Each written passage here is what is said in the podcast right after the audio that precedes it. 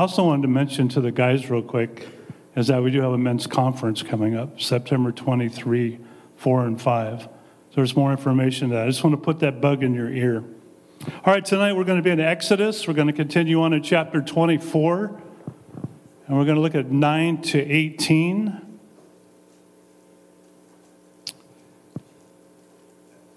But before we get into that, I want to back up to verse 7 and kind of just recap for a second. Verse 7 out of Exodus 24 Then he took the book of the covenant and read it in the hearing of all the people, and they said, All that the Lord has spoken, we will do, and we will be obedient. You'll remember that from last week. And verse 8 So Moses took the blood and sprinkled it on the people and said, Behold, the blood of the covenant, which the Lord has made with you in accordance with all these words. I was thinking about that and that we're easy to make statements. We will do this and we will do that. And really, that's just a verbal contract, and that can be debated, you know, he said, she said type things. But it's a little bit different when it is written down and you sign a contract. Amen? Things become more real, more accountable. They become uh, more impressed in your mind that maybe I should follow through with those things. And of course, we should. We should let our yes be yes and our no be no when we make an oath or a commitment or a covenant with somebody. Absolutely. We should do our best to follow through with that. But I was thinking about the contract aspect of it, and when I sign a contract, it makes a big difference. I was going to quote uh, Judge Judy, but I won't. Anyway, the gist of it is that, you know, if you write it down, you know, it's a lot more valuable in the courtroom than it is if it's just a verbal. So I won't, I won't quote it, but. I would hate to think that we had to resort to Judge Judy from the pulpit, but sometimes there's words of wisdom, and even in the secular world, amen? So just don't hold that against me. So there's this covenant that's made, and they said, Hey, we're going to do it, man. We're going to do what the Lord has said. And so the Lord is going to write it down on some tablets. And Moses is the one that's going to go. They're going to be giving it to Moses. So when we look at our text, I'm going to go ahead and read 9 through 18, and then we'll come back as we do. Verse 9 Then Moses went up with Aaron, Nadab, and Abihu. Uh, I'm going to read these names with authority because that means that I know what I'm talking about, even if I don't. And 70 of the elders of Israel, verse 10, and they saw the God of Israel, and under his feet there appeared to be pavement of sapphire as clear as the sky itself. Yet he did not stretch out his hand against the nobles of the sons of Israel. And they saw God, and they ate and drank. Verse 12 Now the Lord said to Moses, Come up to me on the mountain and remain there. And I will give you the stone tablets with the law and the commandment which I have written for their instruction.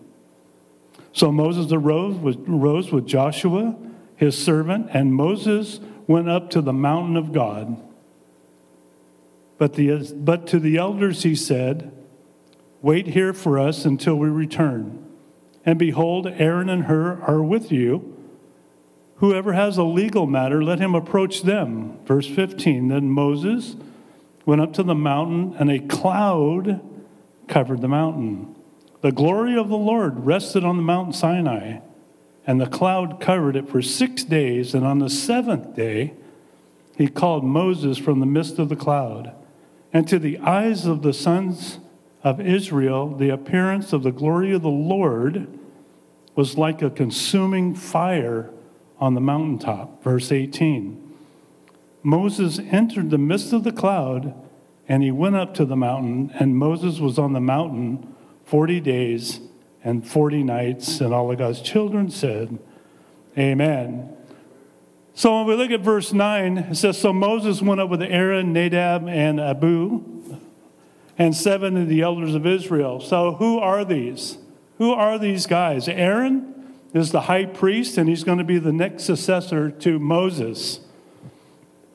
Nadab and Abihu are the sons of Aaron, and the 70 elders are represent, representative of their respective tribes. These 70 elders, divinely, they represent all of Israel. So now we have set the stage who the really players are in this set of uh, scriptures. We know there's Moses, Aaron, Hur. The other guys will be left behind, but then there's the 70 elders. So then in verse 10, it continues on and it says, And they saw the God of Israel. Hmm. They saw the God of Israel.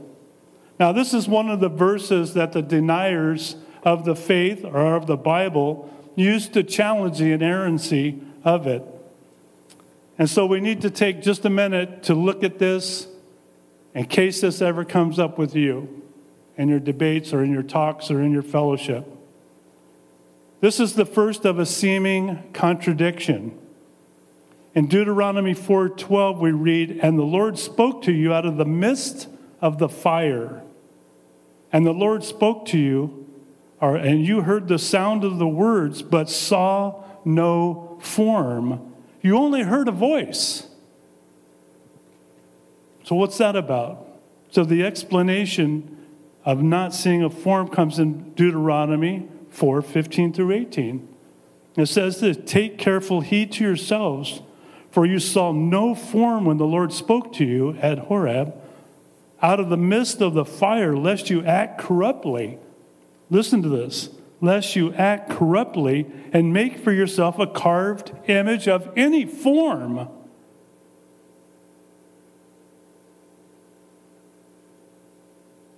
The likeness of a male or a female, the likeness of an animal that is on the earth, or the likeness of a winged bird that flies in the air, or the likeness of anything that creeps on the ground, or the likeness of any fish that is in the water beneath the sea.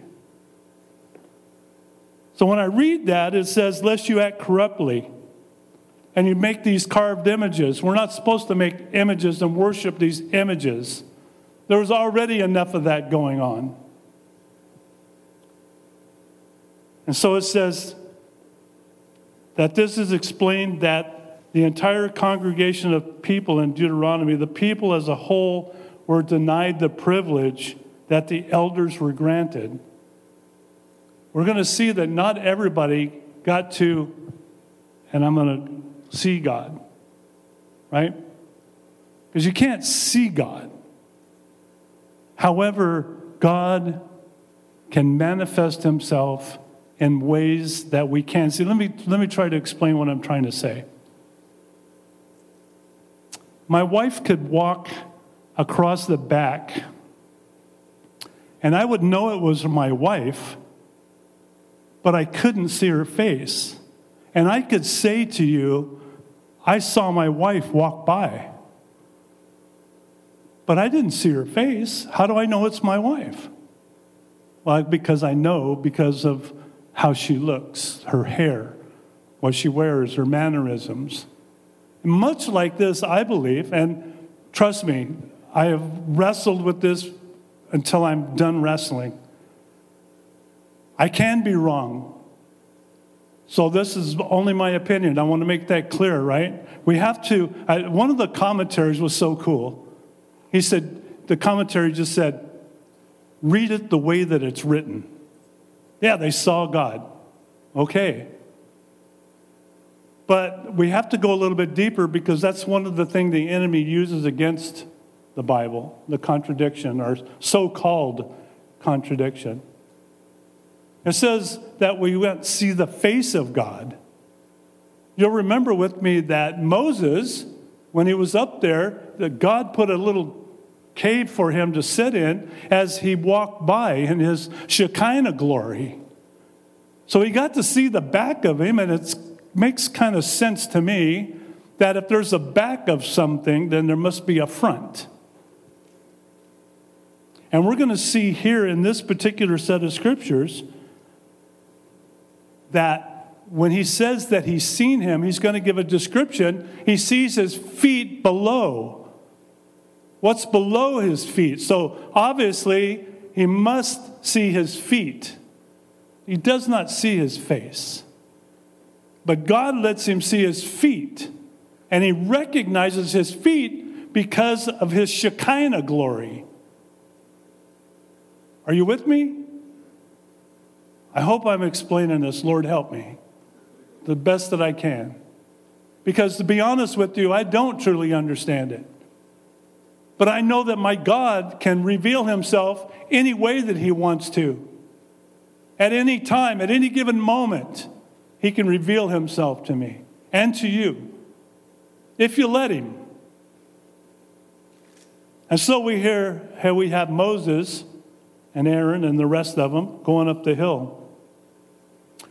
Again, I want to reiterate that there's no contradiction here. There's nothing said of seeing the Lord's face at this time with the elders on Sinai.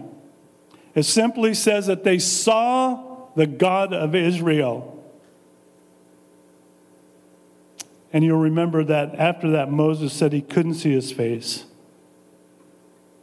Or Moses was told that he couldn't see his face. And that's where, of course, he's seen the back.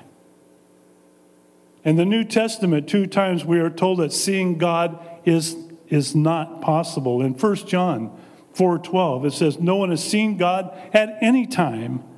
If we want, love one another, God abides in us and his love has been perfected in us.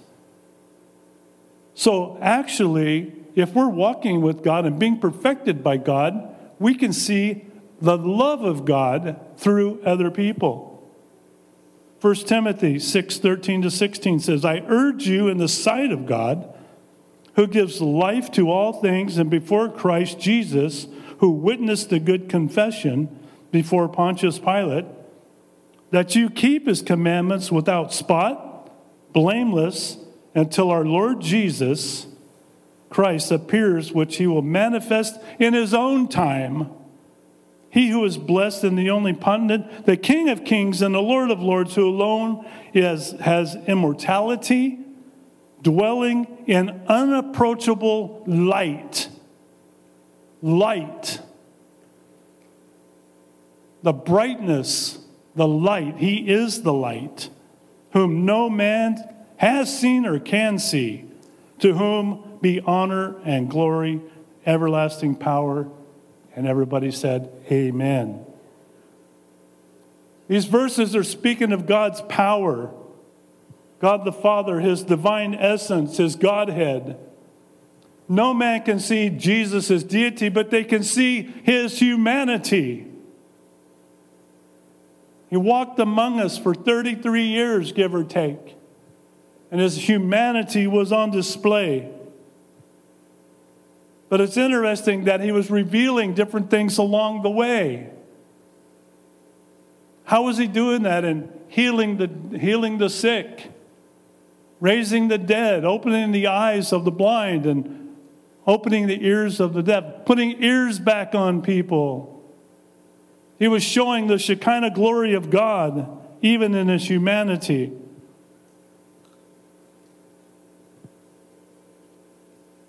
The author of Hebrews puts it this way in verses, or chapter 1, verses 1, 2, and 3. God, who at various times and in various ways spoke in time past to the fathers by the prophets has in these days spoken to us by his Son, who has been appointed heir to all things through him, or through whom all he has made the worlds, who being the brightness, here's that brightness again, the light, the Shekinah glory,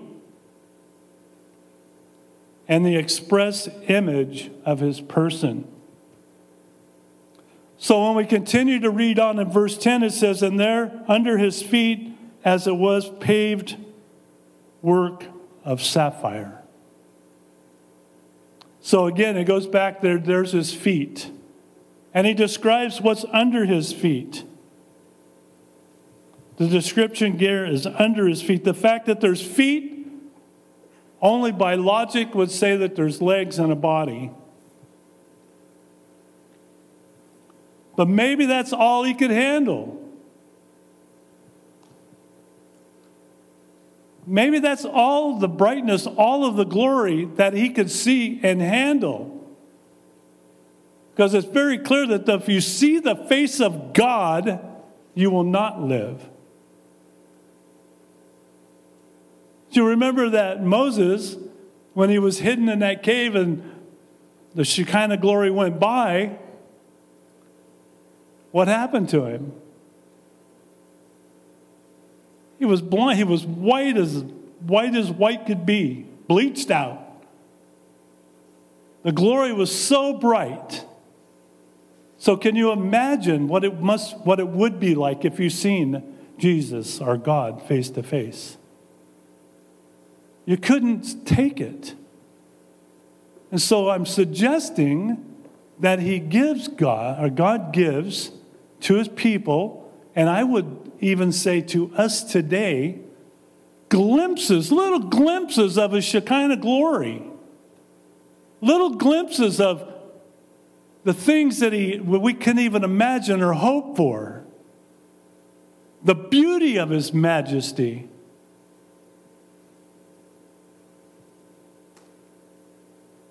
It says, and it was like the very heavens in its clarity. The word for clarity is tohar, T O H A R. This is the first of two times it will be used in the Bible. In Psalms 89 44, it's used in a negative way. It literally signifies brightness, ceremonial purification, and glory of this remarkable vision that we behold. Matthew Henry gives this advice The sapphires are the pavement under his feet and not in our hearts. Thus, the believer sees the face of Jesus far clearer discoveries of the glorious justice and holiness of God than he ever saw under terrifying convictions. And through the Savior holds communion with the Holy God. What Matthew Henry is saying here is that most precious gems is used as a mere place for the feet of the Lord. For the feet of the Lord.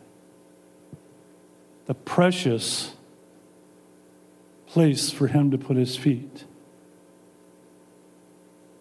I'm just picturing that in my own mind, how glorious that would be to have that glimpse of our God. And, these, and Moses was getting it. You know, we see this, you know, I titled it Moses on the Mountain. This is one of an incredible mountaintop experience that Moses and the rest of these guys will get. Moses will get the ultimate, but they will get to see pieces of it as we see. They will have the cloud that's how God reveals himself to them like a consuming fire over the tops of the mountains. But Moses gets a little bit more.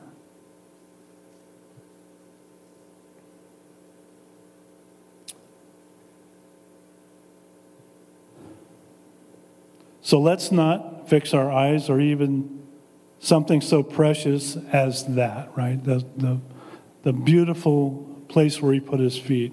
Instead, let us fix our eyes on Jesus, who is the source, the creator of even such magnificent things. Do you know that each one of you are magnificent? Each one of you are beautiful. You're fearfully and wonderfully made. That is incredible. That's why when I, when I first opened up in prayer and listened to that song, sometimes I just don't feel like that, right? But regardless of the feelings that we have and the moments that we go through,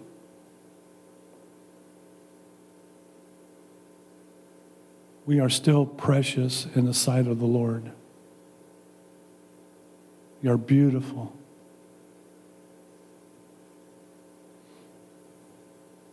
In verse 11, it says, but on the nobles of the children of Israel he did not lay his hand. This is a curious, curious word. It's introduced here, which is translated nobles. It is Atsil, A T S I L. And it's the only found twice in the Bible here and Isaiah 41 9. Instead of elders, they are called A T S I L. The word gives a sense of separation. In other words, the verse explains the use of the word. If we para- paraphrased it to say, he would say something like this But on the separated of the children of Israel, he did not lay his hand. Then we could grasp why the word is used. These men were granted the right to have close proximity with the Lord because of their separated status. They were sold out, they were hopelessly devoted to the Lord to our God. It's interesting that Moses got to go a little bit further. You remember with me when the priests would do their sacrifices in the temple, they would go in, they were the only ones that could go in. What's interesting here that Moses was the only one that's going to go in. Aaron is going to be on the outside, right? They used to tie a rope to the priest when he went in in case he bellied up and they would drag him out. So there's kind of a picture here, symbolic picture. And it says in these verses that it shows us these men actually saw the God of Israel.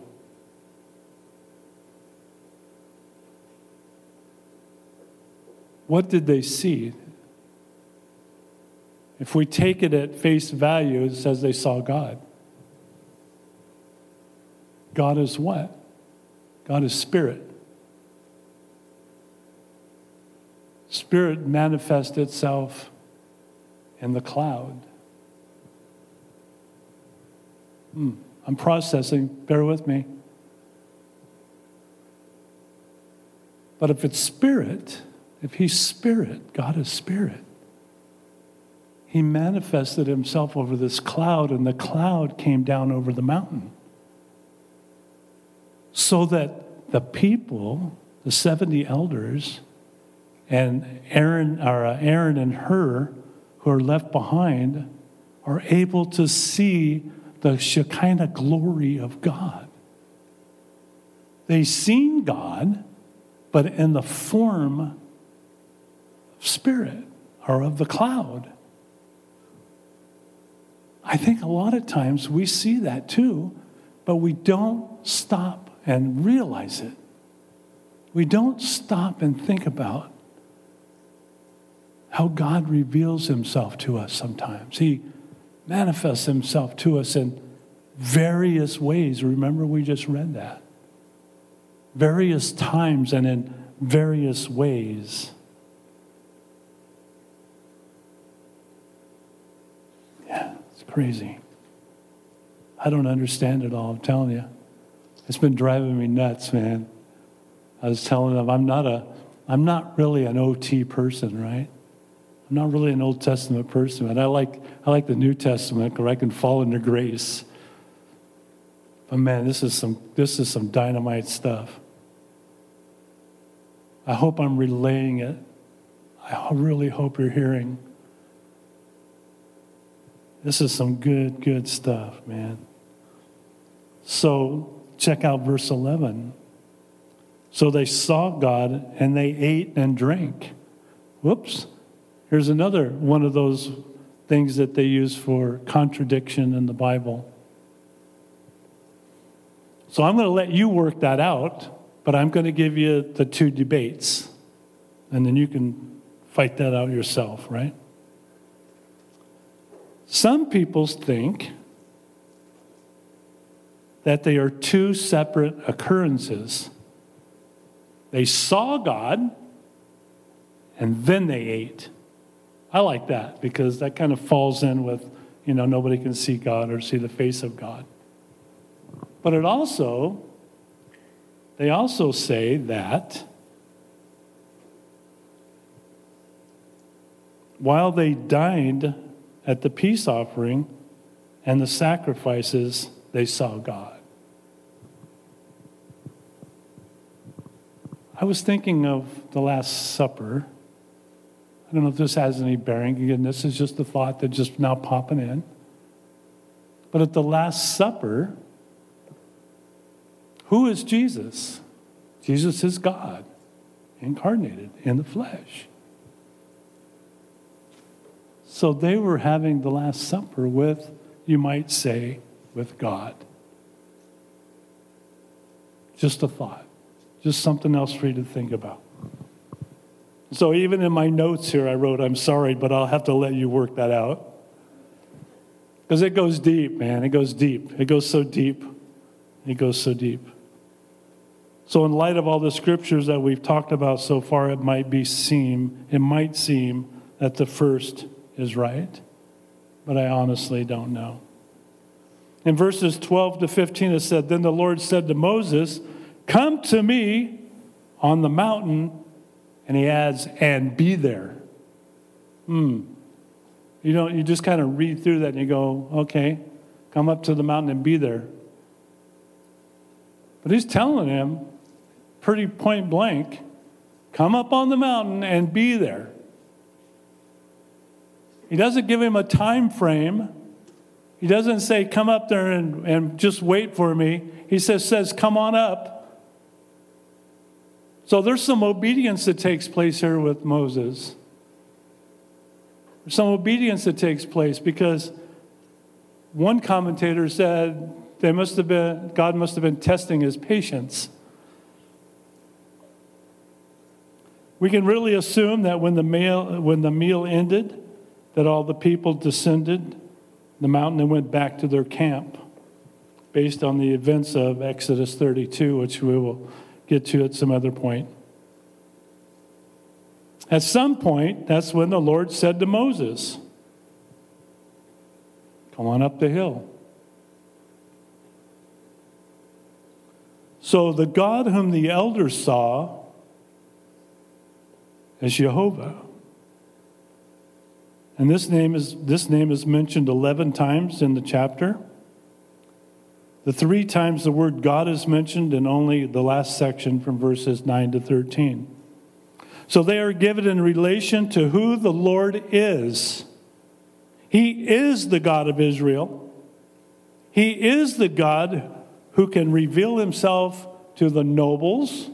Remember, we just talked about who the nobles were. And he is the God who displays his power on the mountain, lowering of the cloud. It is the God now who petitions Moses to come up. And it's for a very specific purpose. And he does so. So Moses has been called for this very specific purpose to come up this mountain. There's a job that's got to be done. Remember, we talked in the beginning, the commandments were verbal, and now they're written. Somebody has to go pick them up. Somebody has to go get them, and the man is Moses. Moses is going to go up there. So it says also in verse 12, the reason why, right? And I will give you tablets of stone and the law and commandments which I have written that you may teach them. So he's going up there to get the law and the commandments. And then the other purpose is to teach them. In Deuteronomy 5:22 it says, "These words the Lord spoke to all your assembly in the mountain from the midst of the fire the cloud and the thick darkness with a loud voice. And he added no more. And he wrote them on two tablets of stone. And Moses said, He gave them to me. Exodus 31 18. And when he had made an end of speaking with him on Mount Sinai, he gave Moses two tablets of the testimony, tablets of stone written by the finger of God in Exodus 34 28. So he was there with the Lord 40 days and 40 nights. he neither ate bread nor drank water, and he wrote on the tablets the words of the covenant, the Ten Commandments. The stone tablets are given as a picture of the spiritual state. They're durable, but they're capable of being broken. In this, God knew that we would break the Ten Commandments. It was therefore a picture of the hardness of the human heart. And don't we know how hard the human heart is?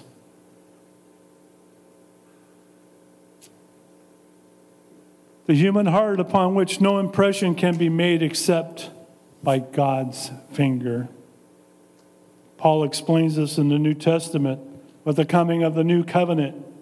In a second letter to the Corinthians, he says, Clearly, you are an epistle of Christ ministered by us, written, catch this, mark this down, highlight it, written not with ink, but by the Spirit of the living God, not on tablets of stone, but on the tablets of flesh. That is the heart. If I go back to the beginning when I was talking about the, the idea of the verbal versus the writing down. I don't know where you're at, but I'm getting older. And I have to write things down now because I will forget. Even on my phone, I have an app where I can take notes. Once you write them down, it's easier to remember them, or you can always refer back. And so these, these are not written on tablets of stone, now they're written on the tablets of flesh.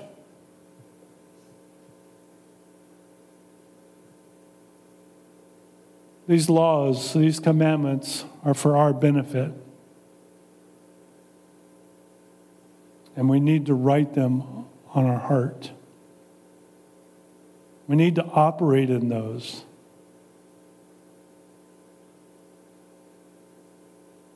The entire giving of the law with Moses breaking the first tablets and then a second set. You remember he came down and the party was going on and he broke them all, threw them down to the ground, and he broke all the commandments. Kind of symbolizing when you break one, you've broken them all. And so there's a second set made the first tablet, and then a second being made is a picture of Christ. God made the first set of tablets and recorded the law in them, but man was incapable of obeying them, pictured by Moses dashing them to the ground and breaking them into pieces. The second set of tablets was made by Moses, and then the Lord wrote the commands on them. This pictures Christ who came from man, yet who fulfilled God's word without breaking it. The human deity of Christ is the stone of the tablets, unbroken, and who is the Word of God. And all of God's kids said, What? Are you with me? I can't hear you. I want to I want to know if you guys are out here. I mean, if we're sleeping, we need to wake up. I don't think you're sleeping. But it's okay to say amen once in a while if you believe it. In verse 13, so Moses arose with his assistant Joshua, and they went up to the mountain of God. Joshua appears again together with Moses, and they both ascend to the mountain of God. The mountain God is the mountain of God is referred to as as um, connecting with Him. They're going up to connect with God. Joshua is being brought along because he was not only the general of the forces, as we saw in the Battle of Amalek, but he was also close and trusted assistant. He was second in line. He was going to take over. He was accepted by Moses and designated representative and successor. And in verse 14, he said to the elders, Wait here, wait here for us until we come back. All that is said here is that they were to wait for the return of Moses and Joshua. No time frame was given for the return. But verse 12, as I said before, says that they should remain there. No time frame, just get up there and wait. And so they did. The time was unspecified. What is implied, though, is that no matter how long they were gone, they were to wait there and not to ascend the mountain where the presence of God was. Don't be going ahead of God. Wait for God. They did what they were told. They went up and they waited. They're waiting for God to call them up the rest of the way. Don't be so impatient.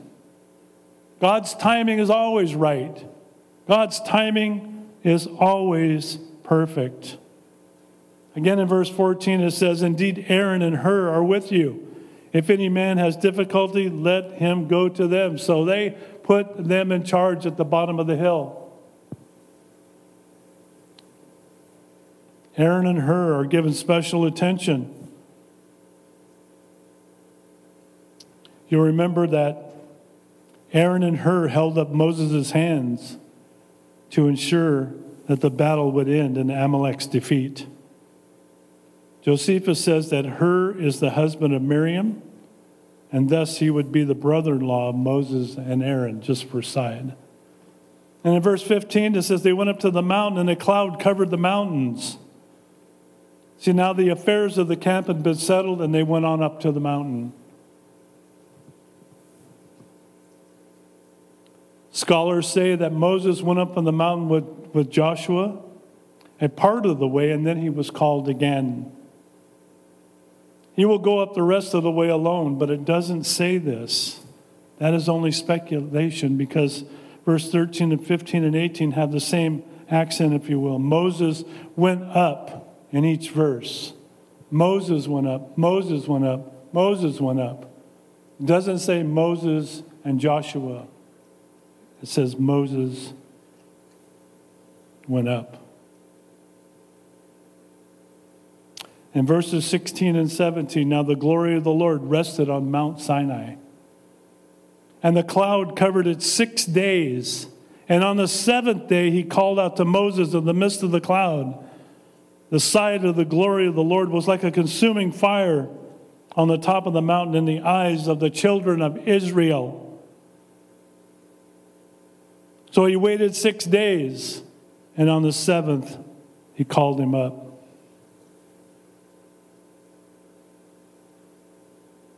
It's important to note that in Hebrew, it doesn't say cloud, it says a cloud. A cloud could be a specific cloud. And I would say it was the Lord.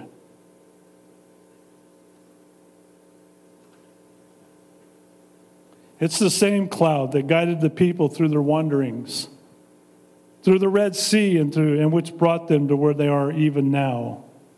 It is the cloud with which conceals the glory of the Lord and in which the glory is revealed. You can only picture it being at the bottom of the mountain and this cloud descends. And it says it's like a consuming fire to those that are looking up to it. It must have been a beautiful sight. Could have also been frightening if you didn't know who it was. So Moses went into the midst of the cloud and he went up to the mountain, into the mountain. Moses alone is recorded as going up, but we know Joshua was with him. It doesn't say that, but we know that Joshua was with him. The picture we see then realize that the layout of the temple, the people remained outside again where the high priest went alone and through the veil, behind the veil.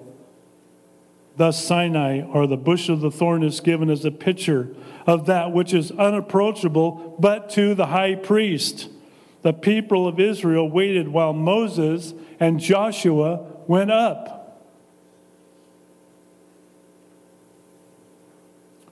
Jesus is that high priest, pictured by Moses and the unnamed Joshua. He wore a crown of thrones, thorns, sorry, pictured by the name, naming of the Sinai in verse 16. And like bookends, the names are calling out to us. Moses is the one to receive the law, Jesus is the one to fulfill it. Even the names fit the picture. Moses, he who draws out, is the one to draw out the law for the people. Joshua, Yah's salvation, is there to picture Jesus, the Lord who saves, who fulfills it for us today. Today. In verse 18, it says that Moses was on the mountain 40 days and for 40 nights. Moses received a lot of information those 40 days. 40 days is 40 is just not some arbitrary number either or amount of time. The 40 days are rightly defined by Bullinger as a time of evident probation. The people had been governed, had been given the law, and now they were to be tested that the law without their leader to supervise them, how would they fare? Not well.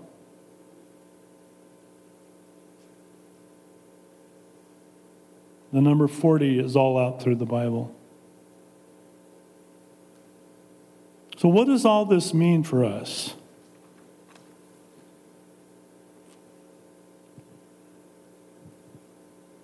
I'm going to share some stuff with you just from my heart. Mountaintop experiences. I no way want to diminish this particular mountaintop experience that they had It's definitely a one of a kind. Definitely a one of a kind and a glorious one.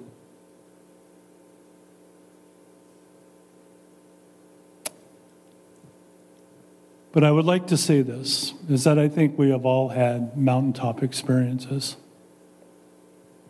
As I mentioned, we started that we have a men's retreat coming up.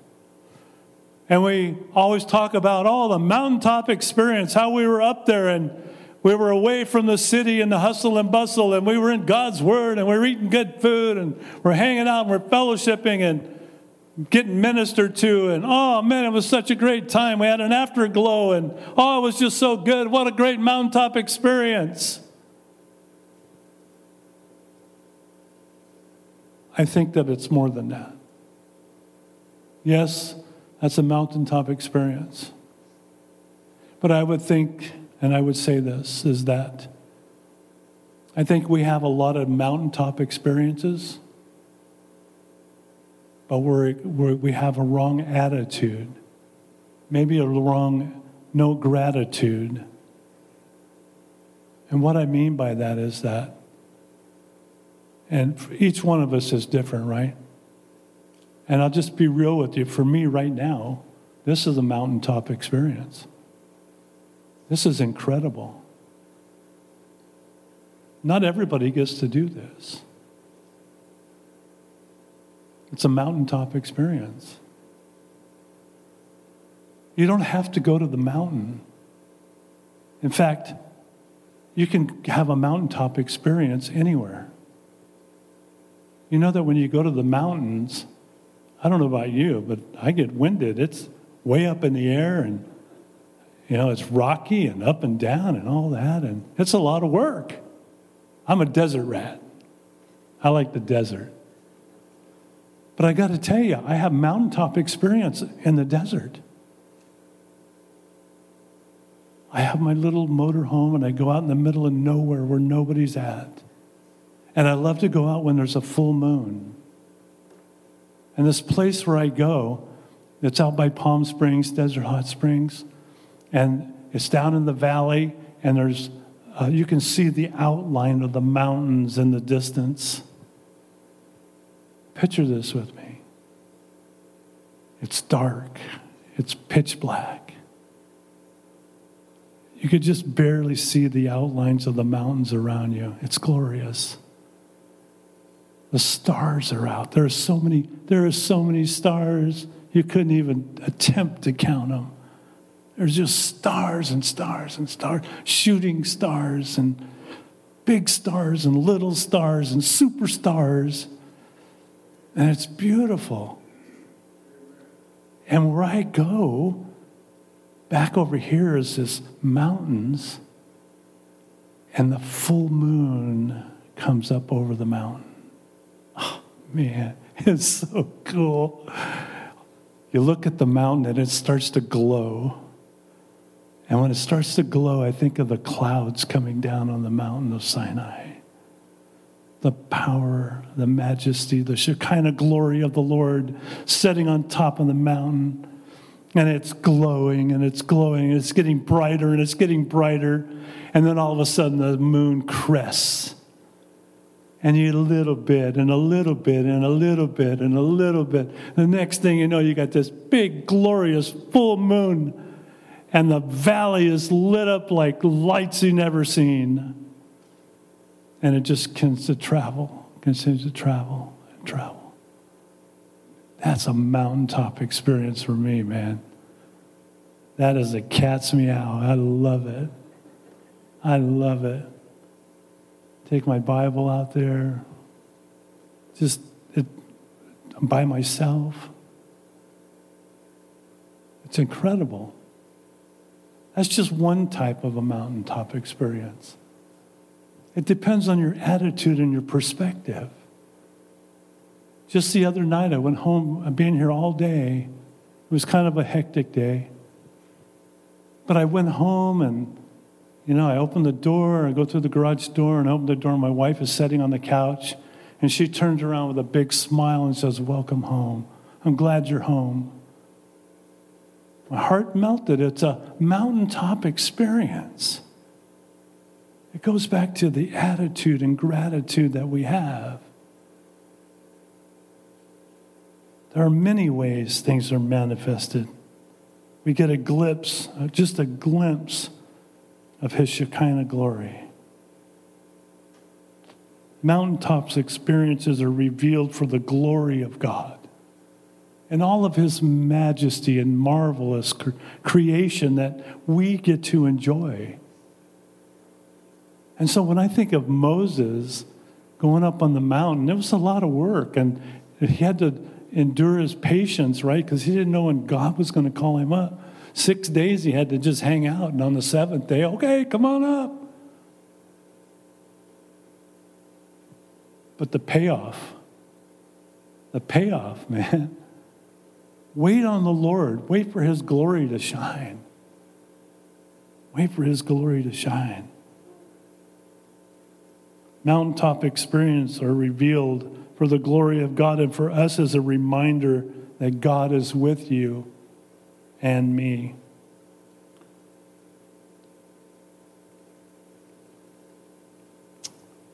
I think it's important to remember these things. We get so wrapped up in the hustle and bustle of everyday life, especially with all the stuff going on. It's easy to get distracted. It's easy to just to really fall into the pit of all the stuff that's going on. I'm going to close with this. This is kind of a, I don't even know who wrote it. It's a poem, but it's the complete story of the, of the message that we've been talking about. So let me just read it to you, and then we'll call it a day. It's called Meeting with God on the Mountain. Then Moses went up, also Aaron, Nadab, and Abihu, and 70 of the elders of Israel, well, those 70 went up too. And they saw God of Israel, something marvelous to their grandchildren they could tell and there under his feet, as it were a paved work of sapphire stone, and it was like the very heavens in its clarity. There below the feet of his awesome throne, but on the nobles of the children of Israel, he did not lay his hand. So they saw God, and they ate and drank a marvelous feast, one ever so grand. Then the Lord said to Moses, Come up to me on the mountain and be there, and I will give you tablets of stone and the law of the commandments for you to share, which I have written, that you may teach them. So Moses arose with his assistant uh, Joshua. Together they did trod, and Moses went up to the mountain of God. And he said to the elders, Wait here for us until we come back to you. Indeed, Aaron and Hur are with you. If any man has difficulty, let him go to them. This you shall do. Then Moses in the mountain he went, and a cloud covered the mountain for this event. Now the glory of the Lord rested on Mount Sinai, and the cloud covered it six days. And on the seventh day he called Moses out of the midst of the cloud. Such were his ways. The sight of the glory of God was like a consuming fire, as the record does tell.